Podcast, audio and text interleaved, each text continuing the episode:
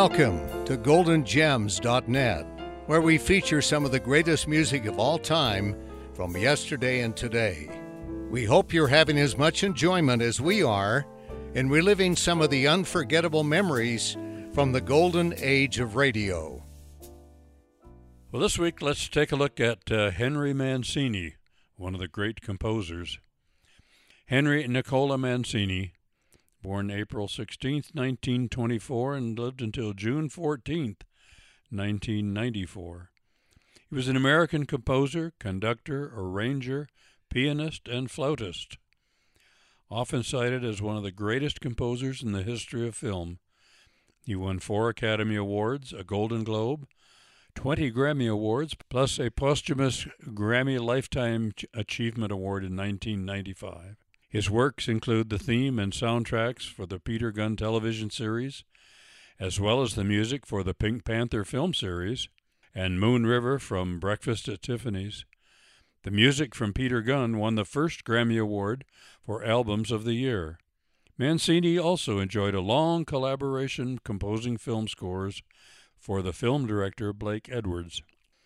Mancini scored a number one hit single during the rock era on the Billboard charts.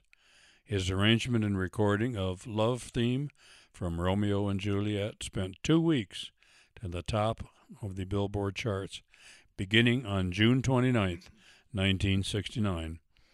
Henry Mancini was born Enrico Nicola Mancini in the Little Italy neighborhood of Cleveland, and raised in Pennsylvania near Pittsburgh.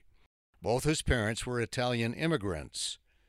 Originally from Scanno, Abruzzo, his father Quinto Mancini was a laborer at the Jones and Laughlin Steel Company, an amateur musician who first came to the U S as a teenager around nineteen ten.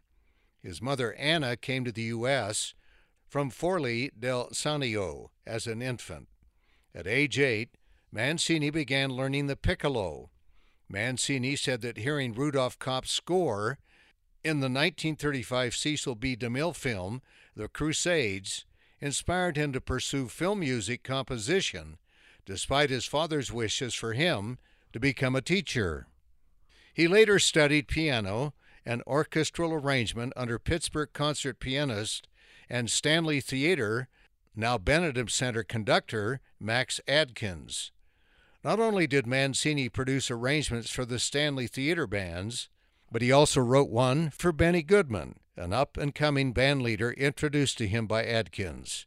According to Mancini biographer John Caps, the young Mancini preferred music arranging to any kind of musical performance, but taking apart a Chopin mazurka or Schumann sonata in order to play it helped him see how the puzzle of form, meter, melody, harmony, and counterpoint had been solved by previous composers. After graduating from high school in nineteen forty-two, Mancini first attended the Carnegie Institute of Technology in Pittsburgh. Later that year, Mancini transferred to the Juilliard School of Music in New York City, following a successful audition in which he performed a Beethoven sonata and an improvisation of Night and Day by Cole Porter. Because he could only take orchestration and composition courses in his second year, Mancini studied only piano in his first year at Juilliard, in a condition Caps called aimless and oppressed, a far cry from Adkins' enabling protective environment. After turning eighteen in nineteen forty-three, Mancini enlisted in the United States Army. While in basic training in Atlantic City, New Jersey, he met musicians being recruited by Glenn Miller. Owing to a recommendation by Miller, Mancini was first assigned to the twenty-eighth Air Force Band, and then being reassigned overseas to the one hundred thirtieth Engineers Brigade in France. Songs with music by Mancini were staples of the easy-listening genre from the nineteen sixties to the nineteen eighties. Some of the artists who have recorded Mancini songs include Andy Williams, Paul Anka, Pat Boone, Anita Bryant, Jack Jones, Frank Sinatra, Perry Como, and many, many others. The Anita Kerr Quartet won a Grammy Award in nineteen sixty-five for their album We Dig Mancini, A cover of his songs, Lawrence Welk held Mancini in very high regard and frequently featured Mancini's music on The Lawrence Welk Show. Mancini made at least one guest appearance on the show. Mancini briefly hosted his own musical variety T V show in a similar format to Welk's The Mancini Generation, which aired in syndication during the nineteen seventy-two seventy-three season.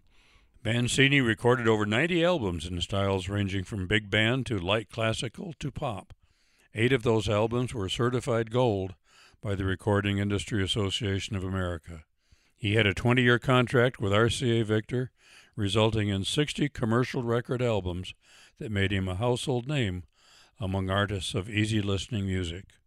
Mancini was also a concert performer, conducting over fifty engagements per year, resulting in over six hundred symphony performances during his lifetime.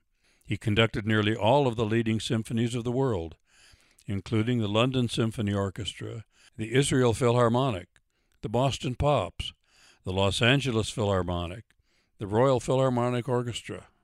One of his favorites was the Minnesota Orchestra, where he debuted the Thornbird Suite in June of nineteen eighty-three.